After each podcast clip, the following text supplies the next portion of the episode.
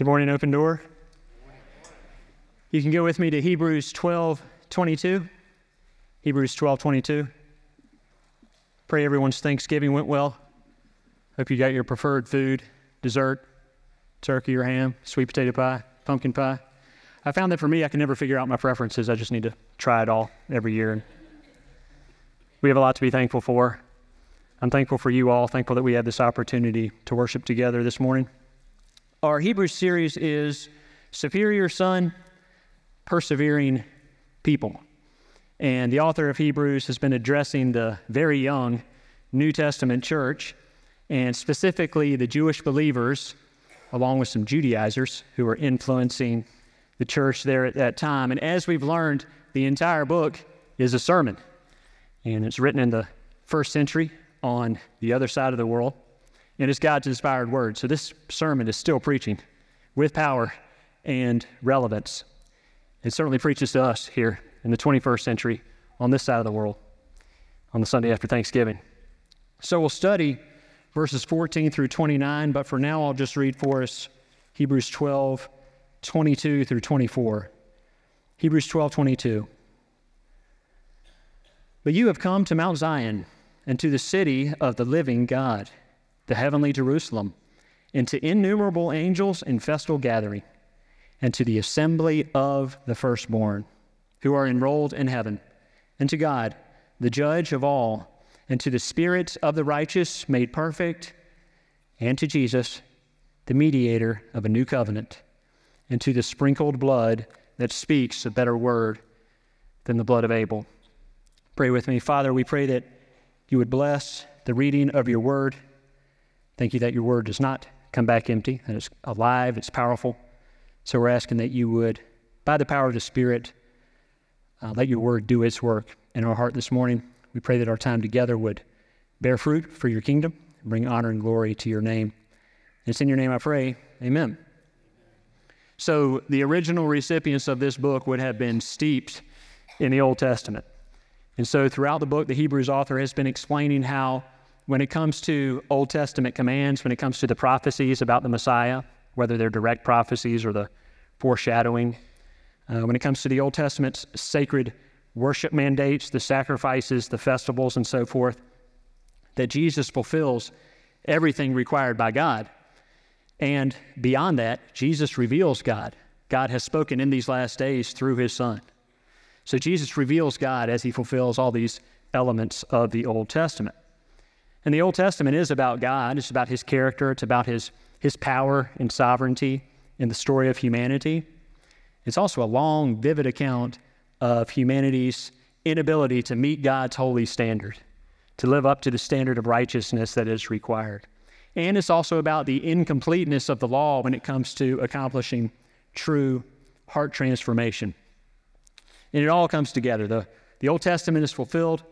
God's holy and righteous and just and merciful character is it's fully demonstrated, fully vindicated in the person and work of his superior son. And so Hebrews tells us that Jesus is superior. He's better than the angels. He's better than the law or religion. He's better than all the other prophets, priests, kings, judges combined. He's the ultimate mediator. He's the perfect high priest who makes the sacrifice and who is the sacrifice. And so even now, he's seated at the throne, still mediating, still making intercession for us. And so, what do believers, what do followers of Jesus do? Well, we persevere, right? We're saved by faith in Christ alone at whatever age God saves us. And then a week later, and a couple years later, and decades down the road, one day at a time, for a lifetime, we persevere in the faith. Now, we're not perfect. We are desperately dependent on the Spirit. We are desperately in need of God's grace and forgiveness every single day. There are ups and downs. But by the power of the Spirit, by the grace of God, we persevere to the end. And our passage today, Hebrews 12, 14 through 29, it lays out some, some principles, some pursuits, some practices of perseverance. What do we believe and what do we do in order to persevere? What do we believe? What do we do? Now, these principles and practices, they're not in a certain order, they're not sorted out into categories, and there's some overlap. But they are all equally important. They are all essential to our perseverance. And so we'll just look at them as they come up here in today's verses. So, verse 14, first of all, Hebrews 12, 14. Strive for peace with everyone. So we pursue peace. Now, if you've worked in an office or on a job site where there's at least one other person, if you're a parent or a child or a sibling, if you have a neighbor, if you're married, and definitely if you've attended church, you know that peace is not automatic. We won't necessarily have it 100% of the time, but we pursue it. To know Jesus is to know peace, and it's to know that calmness that comes not from the circumstances of the moment. It's the peace that comes from faith and trust in God, believing that He loves us and that He is in control. And that's even in the midst of whatever conflict might be brewing, whatever storm or hardship that life might be bringing our way. And so many of you are, are excellent examples of this. The foundation of it all we find in Romans 5 1, which says, By faith in Jesus, we're justified, and therefore we have peace with God. So, since we have peace in this ultimate vertical relationship with our Heavenly Father, well, that means we can pursue peace in all of our human relationships. So, we don't pursue peace because it's easy, or because life is easy, or because all of us are just always so easy to get along with. Certainly not. I won't name names, right? But no, since we have peace with God, we can pursue peace with each other and with everyone else. Verse 14 again strive for peace with everyone and for the holiness without which no one will see the Lord. The pursuit of holiness is part of perseverance. The pursuit of holiness is an inherent part of the Christian journey. Our God is differently pure and righteous and clean. And holiness is purity, as separated and distinguished from that which is impure, defiled, corrupt, and profane. And profane in the sense of earthly. Because there's a whole kingdom, there is a whole system that is of this world. And the enemy of God is the one who has some power and dominion in that kingdom. Now, the kingdom is very temporary, and that power and dominion is very temporary, thank God. But for now, it's very real. And so, perseverance is rejecting the things of that unholy kingdom in order to love and pursue holiness. Because holiness is the essence of God's character. You won't see God if you don't have it. Holiness is who He is. So, my wife and I will celebrate an anniversary in a couple months. Uh, suppose we go out for our anniversary meal. And as we sit down to eat, Amy says some nice anniversary things to me, such as, you know, happy anniversary. I love you. I appreciate our marriage. I'm so glad about these last 25 years. I can't wait to spend the rest of our lives together. But then, how illogical would it be if she went on from there to say, but, but, there's something about you that I have a little bit of problem with. And it's basically your DNA, uh, it's your genetics which manifests itself in, in your personality and the sound of your voice and your hair color and your eye color and your height. Well, of course, I'm going to be saying, hey, uh, you're describing me. If you don't love those things, I don't think you love me. Right? Well, that's how it is with God and holiness. To say, I love God, I worship God, I can't wait to spend eternity with God, but holiness really isn't my thing. Well, that's contradictory. To love and pursue God is automatically to love and pursue holiness. Holiness is who He is. Now, the believer doesn't strive for holiness in order to become a Christian and perhaps see God if that self striving is sufficient. But the believer most certainly perseveres in holiness because they are a Christian who will one day see the holy God who they have worshiped and pursued. Jesus lived the perfectly holy life that God requires, and He's the only one who did so. And so we're saved by faith in Him alone. And those who live by that faith pursue holiness. We're children in a different family. We are citizens of a different kingdom. We're aliens. We're pilgrims in the unholy kingdom of this world, a kingdom that's just going to be destroyed in the end. And so we have a whole different focus. We're looking in a whole different direction. Colossians 3:1 If then we have been raised with Christ, seek the things that are above, where Christ is seated at the right hand of God. Set your minds on things that are above, not on things that are on earth. So the philosophies, the thought patterns, the beliefs, the agendas of this world are not ours. Now, when it comes to the people of this world, of course, we relate to them love, concern, service, sharing the gospel with them. We love everyone, we love the people of this world, but we do not assimilate. Instead, we persevere in the pursuit of holiness. Verse 15 See to it that no one fails to obtain the grace of God. So, how is grace obtained? Well, we have to think of think about everything that we've been learning in Hebrews. Uh, grace is not obtained through the worship of angels or through adherence to the old sacrificial system, which is what the Judaizers were teaching. It's not obtained through adherence to any religious system. Grace is obtained by faith in Jesus. It's because of Him that we're covered in the grace of God. And so it's going to be by continued worship of Him that God's grace will empower us to persevere and to do our part to see to it that no one fails to obtain the grace of God. Or, said another way, to see to it that we spread grace. Because there's a community, there's an evangelistic component to this practice. Verse 15 begins with the command, not the suggestion, the command see to it. In other words, do your part to make it happen. So, as recipients of the grace of God, we are to then be purveyors of that grace to everyone else. It helps me to think of a grass seed spreader, just the ones you walk behind. So, if you fill that thing with seed and then move, grass seed is going to fly. We've been filled with grace. As we move through this life, God's grace should fly everywhere from us. And this is a beautiful part of our, our corporate perseverance here together as a church family. Because when we gather on Sunday mornings or when we in small group or, or at any time, it should be the grace of God that drives our worship, the grace of God that drives our interactions with one another. And this is regardless of our personality or our relational style, whether we're an introvert or an extrovert. Know, the question is have you received, have you experienced the grace of God?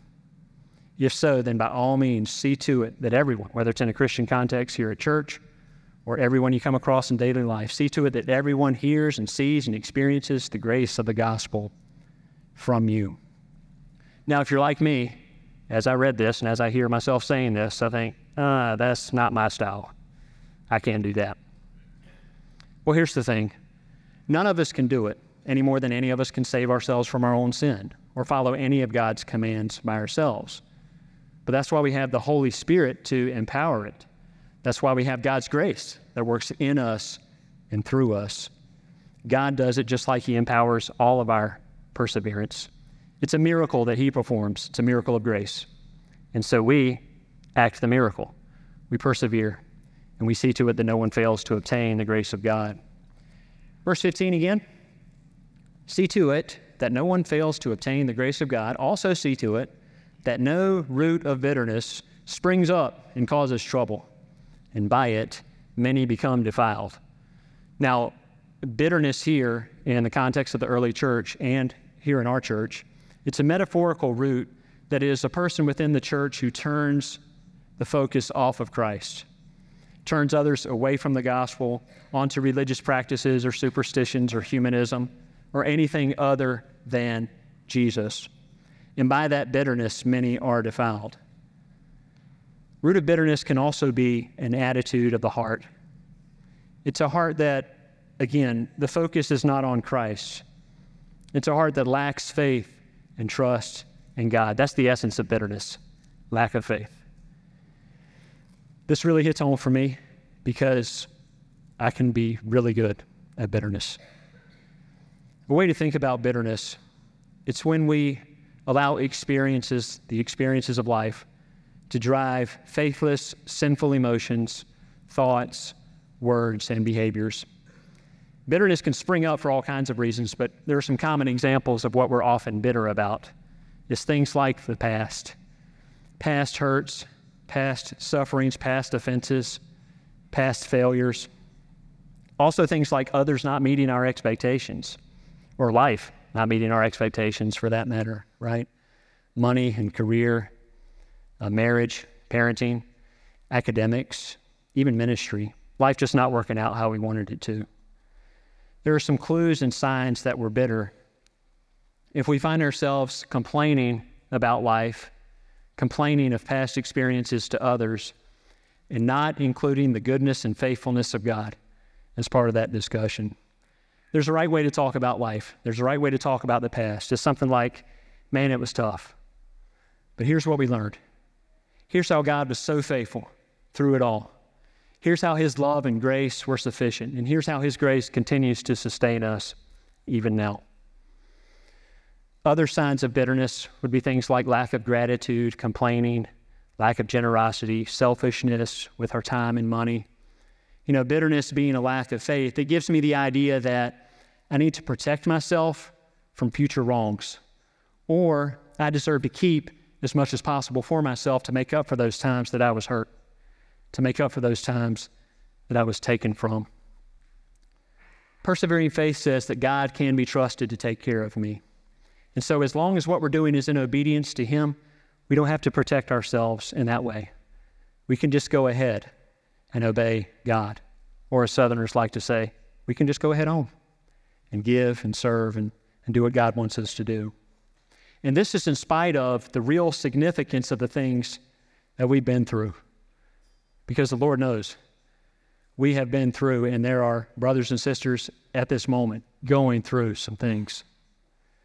But we don't fight bitterness by minimizing what we've been through. We fight it by maximizing our focus on the love and faithfulness of God, maximizing our focus on Christ.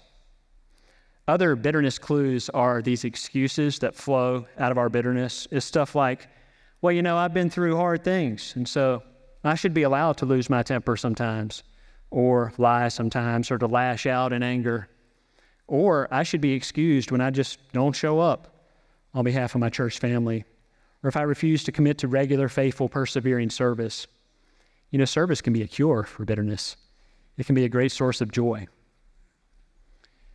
If we, and trust me by we, I am pointing the finger straight at me, if we would persevere in gratitude and service with as much faith and diligence as we persevere in complaining and bitterness, if we had as much faith in the power of God as we have in the power of our past, bitterness would be uprooted.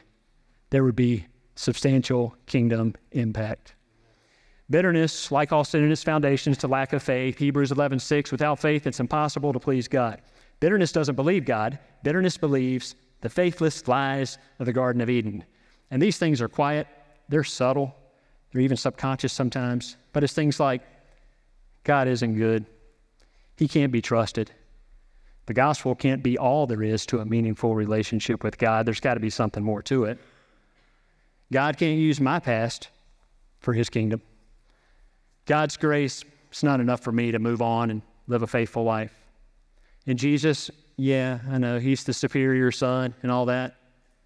But he isn't worthy to be the primary focus of my life, the driving force of my life. No, instead, just going to tend to this little garden of mine feeding this root of bitterness is going to be my main focus.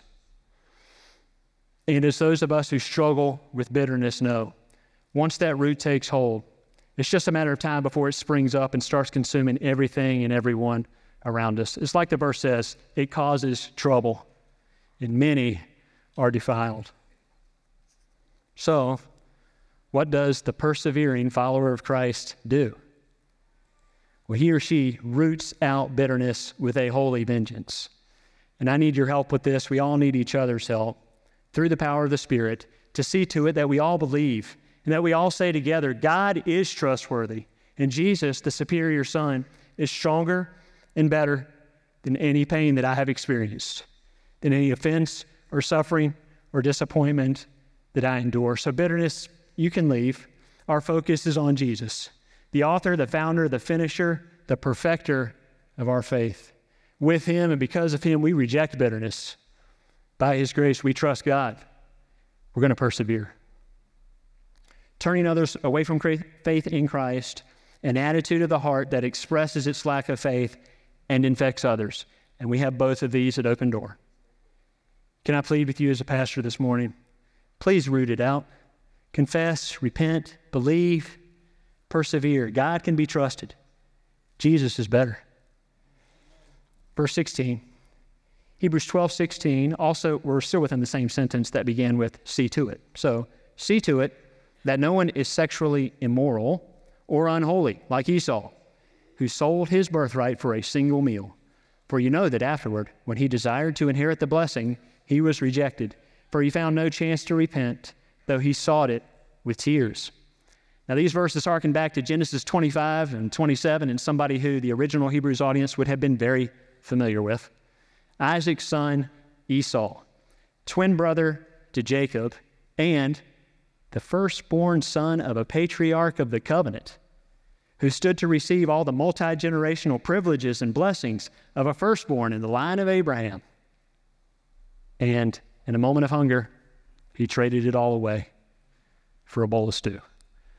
So, Esau, of course, is a solemn reminder for all of us here this morning. The shallow, temporary payoff of any sin is always absurd when you compare it to the loss and the devastation and the carnage that comes from it. Now, sexual sin is mentioned here not necessarily because of Esau, but because, of course, sexual immorality in particular will always demand far, far more of us and far, far more of the people who we love the most than it could ever provide. And Esau, he's an Old Testament example of the unholy one who trades what's truly valuable for mere, momentary, empty, earthly satisfaction. Trading long term blessing for short term gain. And later, Esau, with tears, he tried to convince his father Isaac to give him the blessing of the firstborn, but by then it was too late and he was rejected. So when you think about Esau being rejected, it's very important to know the structure, the wording, the context of this verse. Because as we know from the rest of Scripture, God is gracious, He is merciful. He's like what Jesus described in the parable of the prodigal son. So when we come to our senses in the pigsty of our sin, and we come to Him in humble confession and repentance, our God loves, our God saves. He is a good, good Father. But Esau's repentance here was not that. It was the shallow, selfish regret, the change of mind that he had about what he had done. Esau's was not a humble repentance and confession of sin to God for his salvation. That kind of repentance and humility and faith, it's enabled by God in the first place. He's not going to reject it. If you look at verse 18, we'll read a couple of sections here. So Hebrews 12, 18. For you have not come to what may be touched, a blazing fire and darkness and gloom and a tempest and the sound of a trumpet in a voice whose words made the hearers beg that no further messages be spoken to them. For they could not endure the order that was given if even a beast touches the mountain, it shall be stoned. Indeed, so terrifying was the sight that Moses said, I tremble with fear. Skip down to verse 25. See that you do not refuse him who is speaking. For if they did not escape when they refused him who warned them on earth, much less will we escape if we reject him who warns from heaven. At that time, his voice shook the earth. But now he has promised, Yet once more I will shake not only the earth, but also the heavens. This phrase, yet once more, indicates the removal of things that are shaken, that is, things that have been made. So, here in our beautiful state of North Carolina, we get to have these fun discussions about whether we prefer the mountains or the beach for uh, vacation or trips or retirement or whatever. Do we have any uh, mountains, not beach people here this morning? All right, all right. And then anyone who says no, just put me near the sight and sound of those waves. Good.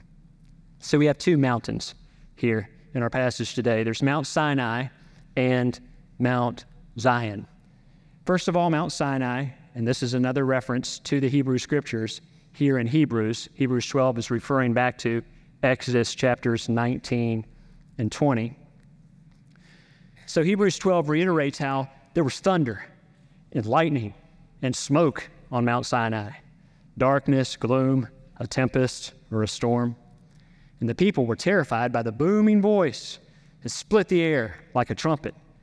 They didn't want to hear it anymore. And Moses himself trembled in fear just at the sight of Mount Sinai. Why? Well, they were near the burning, blazing presence of a holy God and his perfect law. And to be there without a perfect mediator is terrifying. And yet, even in this place of dramatic threat and fear, the law couldn't save the Israelites from their idolatry. because, ironically, they built and worshiped and frolicked immorally around a golden calf at the base of that very mountain. So they rejected the commands of the one true God who delivered them out of slavery in Egypt, and they bowed down to an idol.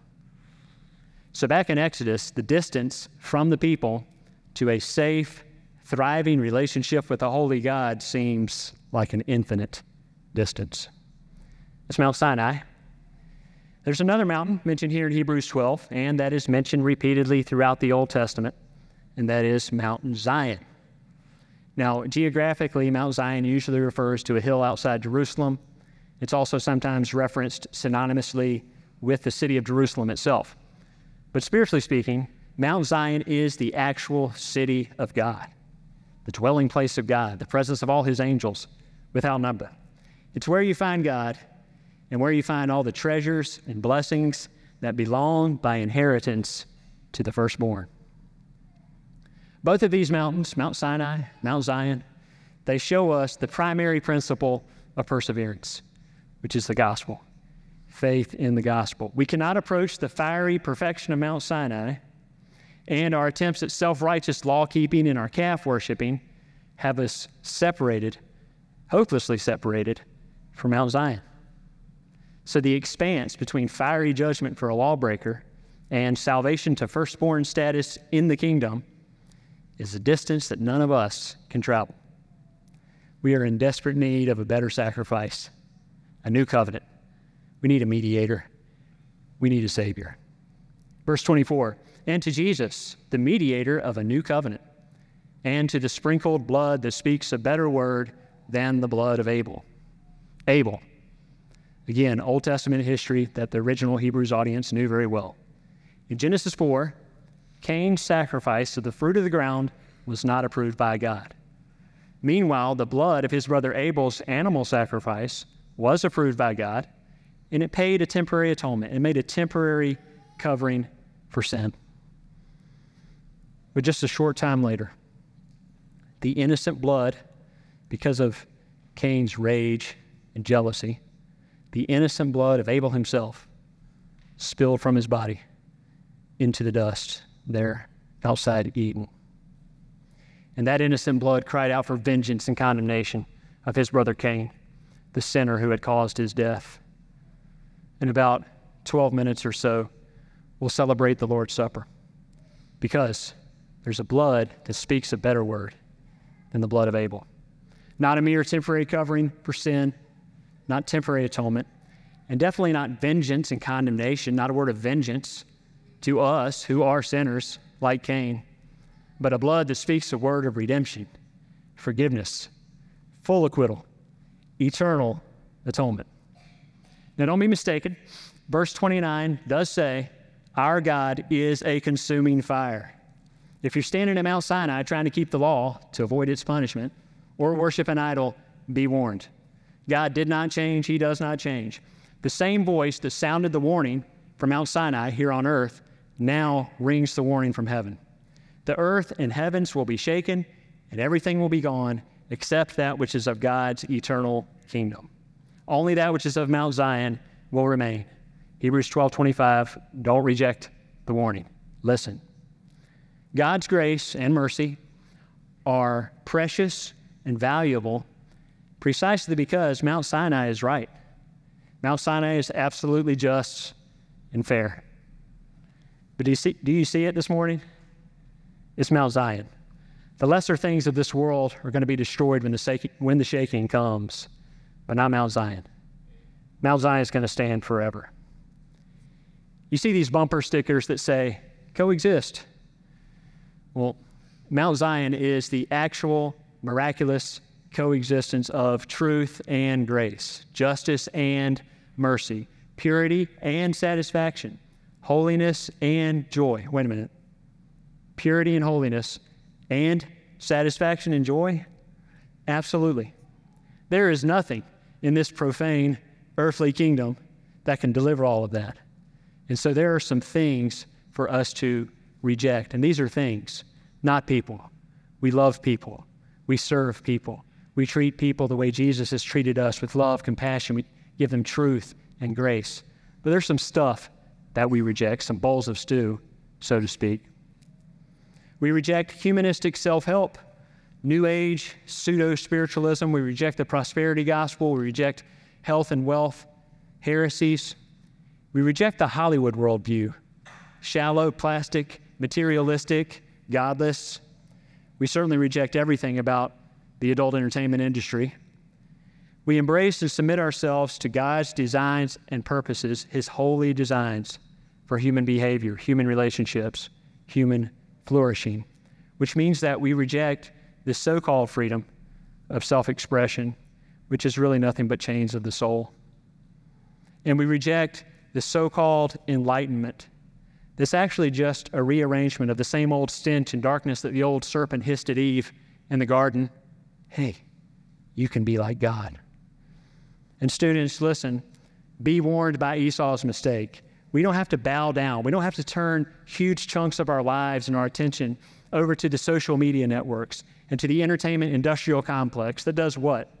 What just recirculates and spoon feeds poisonous bowls of stew for the masses at the expense of our mental health, not to mention our spiritual health. Also, they can make another dollar in their attention economy. Look, we all need to run. We need to flee, as the Bible would say.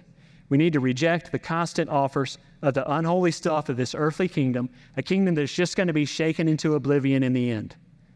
We need to look at the temporary ruler of this temporary world and say, hey, we have an eternal inheritance. You can keep your stew. Why would we consider that when we have Jesus? Why would we consider that when we have Mount Zion? If you're here today and you're not yet a believer, then you probably don't need me to tell you that your life experience up to this point has just been a futile striving to satisfy Mount Sinai by being good enough, by keeping the law of some religious system, or maybe by trying to comply with the, the maze of inconsistent, contradictory, impossible standards of our modern social system or political or economic systems, as far as that goes. If, if you don't know Jesus, and we've all been there, if you don't know Jesus, your life has also been about modern versions of the golden calf, chasing after the empty pursuits of sin and pleasure, those cheap, counterfeit gods that don't do anything but overpromise and underdeliver while they destroy and while keeping us from that which is truly satisfying and beautiful and valuable. If you're not saved, first of all, don't hear what Hebrews does not say.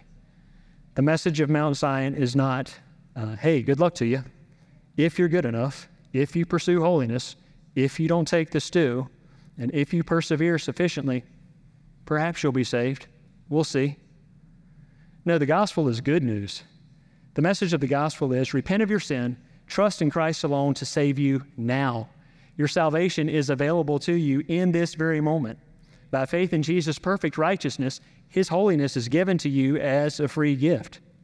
He's the one who satisfied the legal demands of Mount Sinai by keeping the law perfectly and then suffering the punishment of a lawbreaker in your place.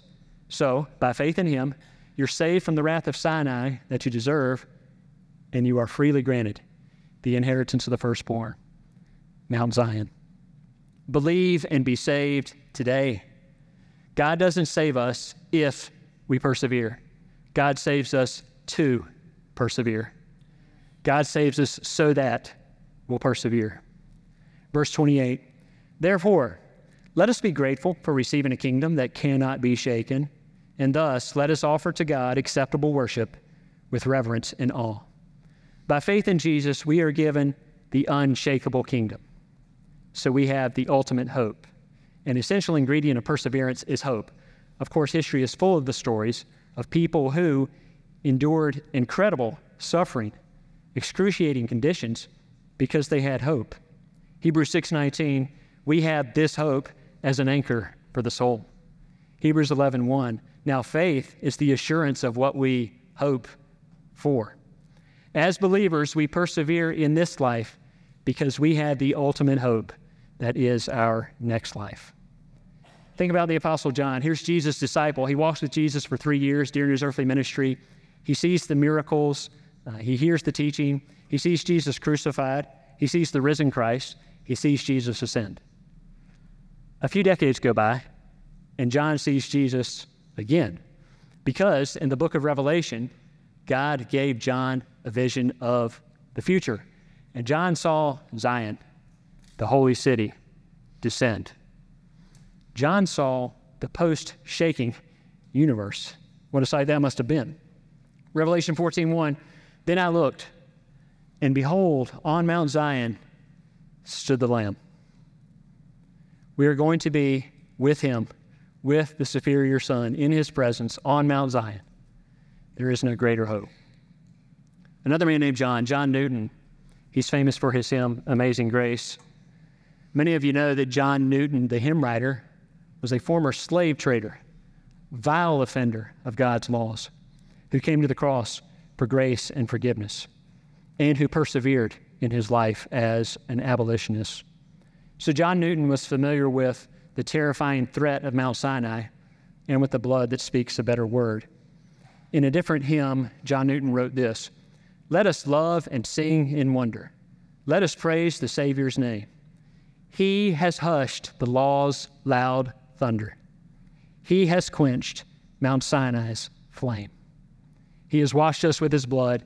He has brought us nigh to God. Jesus has brought us to God. The distance from the consuming fire of Mount Sinai to the glories of Mount Zion seems infinite. Tradition says that Golgotha, the place of the skull outside Jerusalem where Jesus was crucified, it might have been a hill or a small mountain. But regardless of elevation, the distance from Sinai to Zion is actually no further than Calvary, no further than the outstretched arms of our Savior, the true and better Abel, whose truly innocent blood spilled from his body into the dust outside Jerusalem. As he hung there between heaven and earth and between the two mighty mountains of our great God. Jesus is the true and better Jacob, who, instead of tricking us into sacrificing a birthright and blessing that's rightfully ours, he sacrificed his very life so that he could give us a birthright and blessing that's rightfully his. Peace, holiness, grace, freedom from bitterness, the inheritance of the firstborn, Mount Sinai's purity and justice, Mount Zion's peace and victory, saving deliverance from the consuming fire and citizenship in a holy, unshakable, eternal kingdom. It's all available because of Jesus. He accomplished everything necessary to save us. And so then, as saved believers who are indwelled by God the Holy Spirit, we have all the power and we have all the hope we need to follow Him and to persevere to the end. He's worthy. Amen. Amen. Let's pray. Rhetoric. Heavenly Father, thank you for your word. I pray that by the power of your Spirit, you would enable us to persevere, to pursue peace with each other and with others in our lives, that you would help us to pursue holiness, that you would help us to focus on Christ, that we would resist and fight bitterness because of Christ. And Father, I can't think of, I can't help but think of my brothers and sisters, some of whom are going through very difficult things right now. God, I pray that they would know your peace and comfort today. I pray that we would do our part to help them carry those burdens. And Father, we're praying that by the power of your Spirit and for the glory of your name, that you would help us to persevere. It's in Jesus' name I pray. Amen.